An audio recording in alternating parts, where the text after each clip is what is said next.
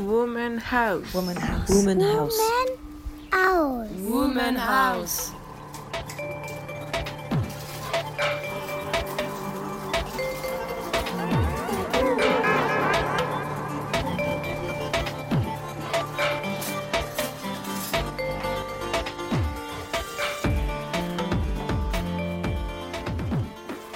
Words belong to each other. Although, of course, only a great poet knows that the word incarnadine belongs to multitudinous seas.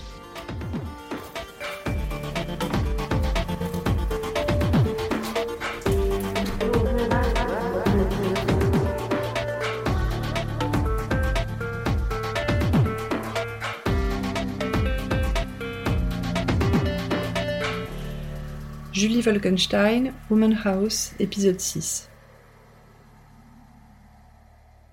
Virginia Woolf est née à Londres en 1882 et s'est suicidée dans sa maison de Sussex en 1941.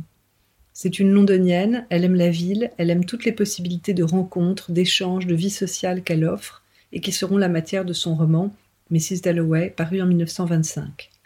Mais sa santé est fragile et les psychiatres de l'époque préconisent pour son équilibre une existence calme et retirée.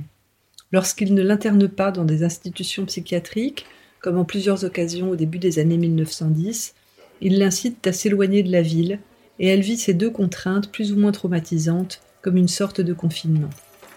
Cela n'est pas contradictoire avec sa recherche d'une chambre ou d'un lieu à soi, c'est-à-dire d'un espace clos et personnel condition nécessaire à ses yeux pour qu'une femme puisse créer, et qu'elle expose dans l'essai paru en 1929 et intitulé en anglais A Room of One's Own. Cette tension entre l'intérieur de la maison et même à l'intérieur de la maison l'intérieur de la chambre et le monde extérieur, urbain ou naturel, parcourt toute son œuvre. En témoignent certains titres de ses livres, comme La traversée des apparences, La chambre de Jacob ou La promenade au phare. C'est ce roman, mon préféré, paru en 1927, dont j'ai choisi de lire quelques extraits. Virginia Woolf s'y inspire de souvenirs heureux, ceux des étés qu'elle a passés en famille jusqu'à l'adolescence et la mort de sa mère, à St. Ives, en Cornouailles, dans une maison qui fait face à la mer. Elle déplace ce décor en Écosse et raconte, dans la première partie, une journée de l'été 1910, une famille nombreuse, un projet de sortie en bateau à voile. Dans la troisième et dernière partie, on retrouve les membres survivants de cette même famille, dans cette même maison, un jour de l'été 1920, où cette promenade aura enfin lieu. Entre les deux, un court chapitre, intitulé Le temps passe, décrit la décennie intermédiaire uniquement du point de vue de cette maison aimée et désertée, qui attend le retour de ceux qui l'ont peuplée, qui échappe de peu à l'anéantissement et qui finit par revivre, grâce notamment au travail de la femme de ménage, Mrs. McNabb, chargée par ses patrons de rouvrir la maison.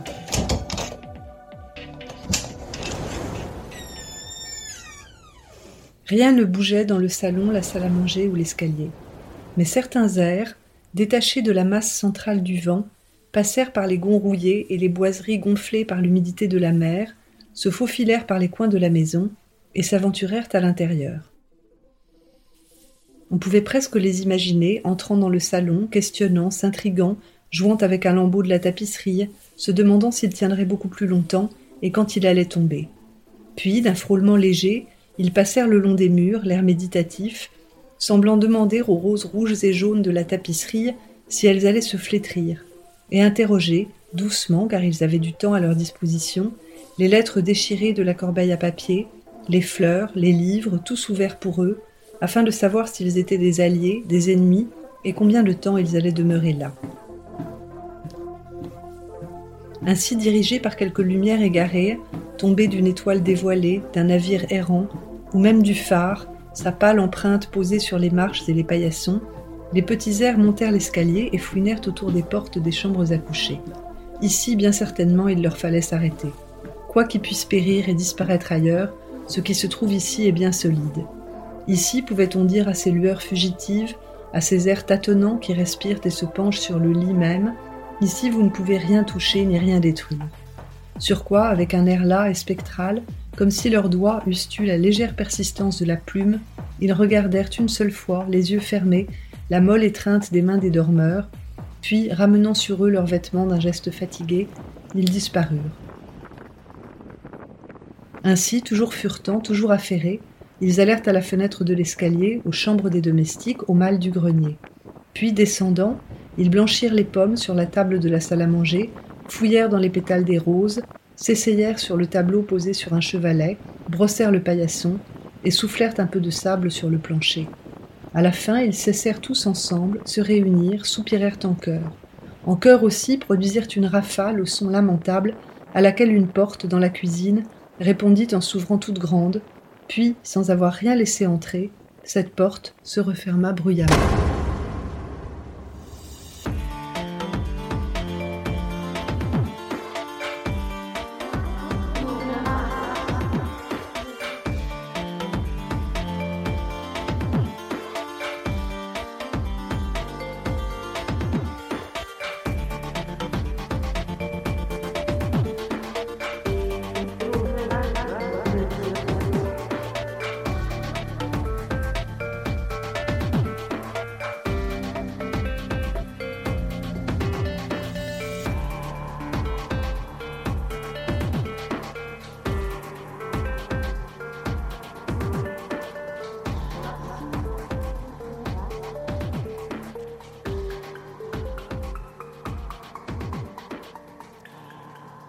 Ainsi, la maison se trouvant vide, les portes fermées à clé et les matelas roulés, ces airs vagabonds, avant-garde de grandes armées, entrèrent tumultueusement, frôlèrent des panneaux nus, mordillèrent, soufflèrent, ne rencontrèrent aucune résistance sérieuse dans les chambres à coucher ou le salon, rien que des tentures qui s'agitaient, du bois qui craquait, les pieds nus des tables, des casseroles et de la porcelaine déjà noircie, ternie, craquelée.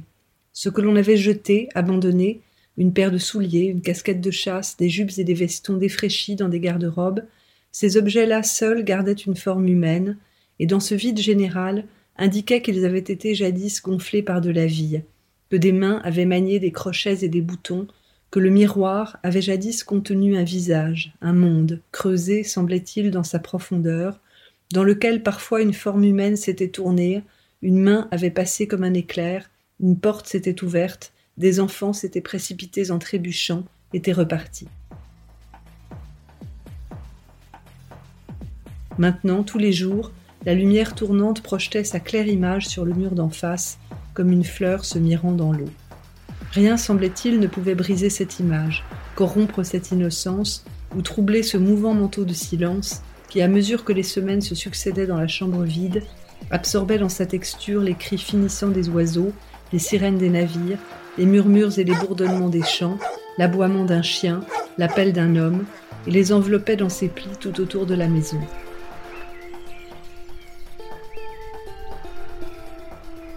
Une seule fois, une planche sortit de sa place sur le palier.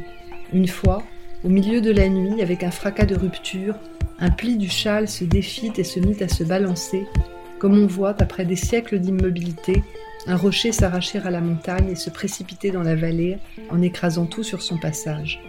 Puis, de nouveau, la paix s'établit. L'ombre trembla, la lumière s'inclina devant sa propre image qu'elle adorait sur le mur de la chambre. Puis, Mrs. McNabb, déchirant le voile du silence de ses mains qui avaient trempé dans le seau à laver, l'écrasant sous des souliers qui avaient broyé le gravier de la plage, arriva pour ouvrir toutes les fenêtres et épousseter les chambres comme elle en avait reçu l'ordre.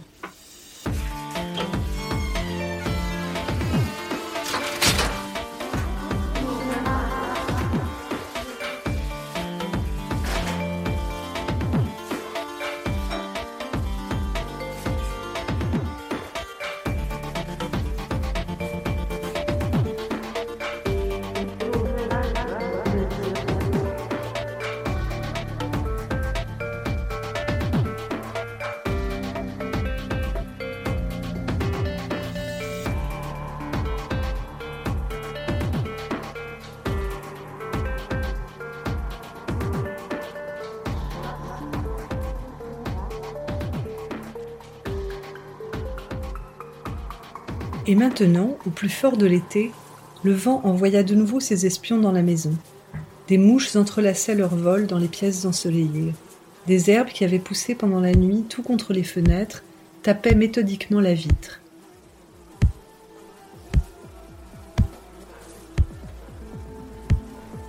Lorsque l'obscurité faiblissait, le faisceau de lumière du phare, qui s'était posé avec tant d'autorité sur le tapis dans la nuit et en avait fait apparaître le dessin, arrivait à présent dans un mélange de douce lumière du printemps et de clair de lune. Il glissait doucement dans un mouvement de caresse, s'attardait en secret, regardait longuement, puis revenait avec la même tendresse. Mais dans le bercement même de cette caresse, lorsque le plus long des rayons se penchait sur le lit, le rocher se fendait, un autre pli du châle se défaisait, retombait avec un balancement. À travers les courtes nuits et les longues journées d'été, alors que les pièces vides semblaient accorder leur murmure aux échos des champs et au bourdonnement des mouches, le long pli d'effet se balançait doucement, d'un mouvement désordonné, tandis que le soleil mettait dans les pièces tant de rayures et de barrures et les remplissait d'une telle buée jaune que Mrs. McNabb, lorsqu'il faisait irruption avec ses embardées pour épousseter et balayer, ressemblait à un poisson tropical voguant dans des eaux zébrées de soleil.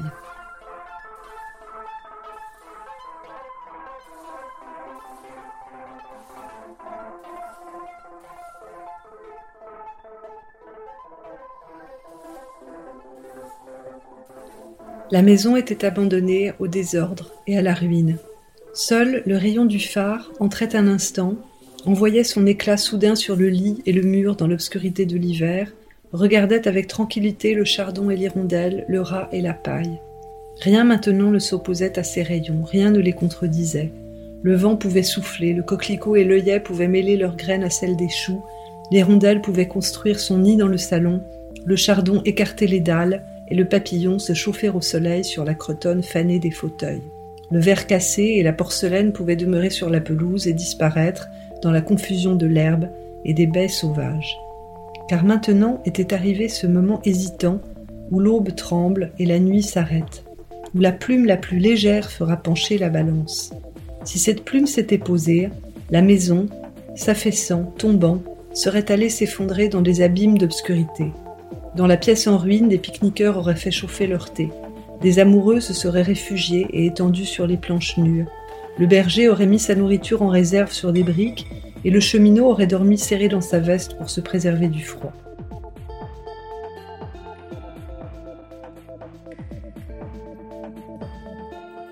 Puis le toit serait tombé, les bruyères et le chanvre auraient effacé sentiers, marches et fenêtres, aurait poussé avec une vigueur inégale sur le monticule représentant les ruines de la maison, jusqu'au jour où quelqu'un, ayant perdu son chemin et s'aventurant jusqu'ici, n'aurait reconnu qu'à la présence d'un plan de tritoma au milieu des orties ou d'un fragment de porcelaine dans le chanvre que jadis on avait vécu ici, qu'il y avait eu une maison.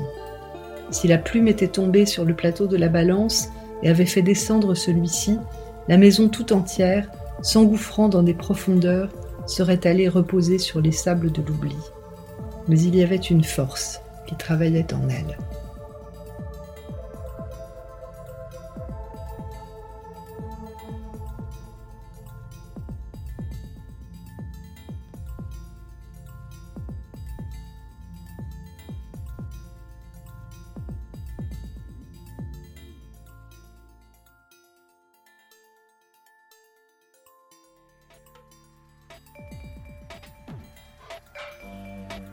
Quoi qu'il puisse périr et disparaître ailleurs, Quoi puisse ce qui se trouve ici est bien solide. Ce qui se trouve ici est bien solide.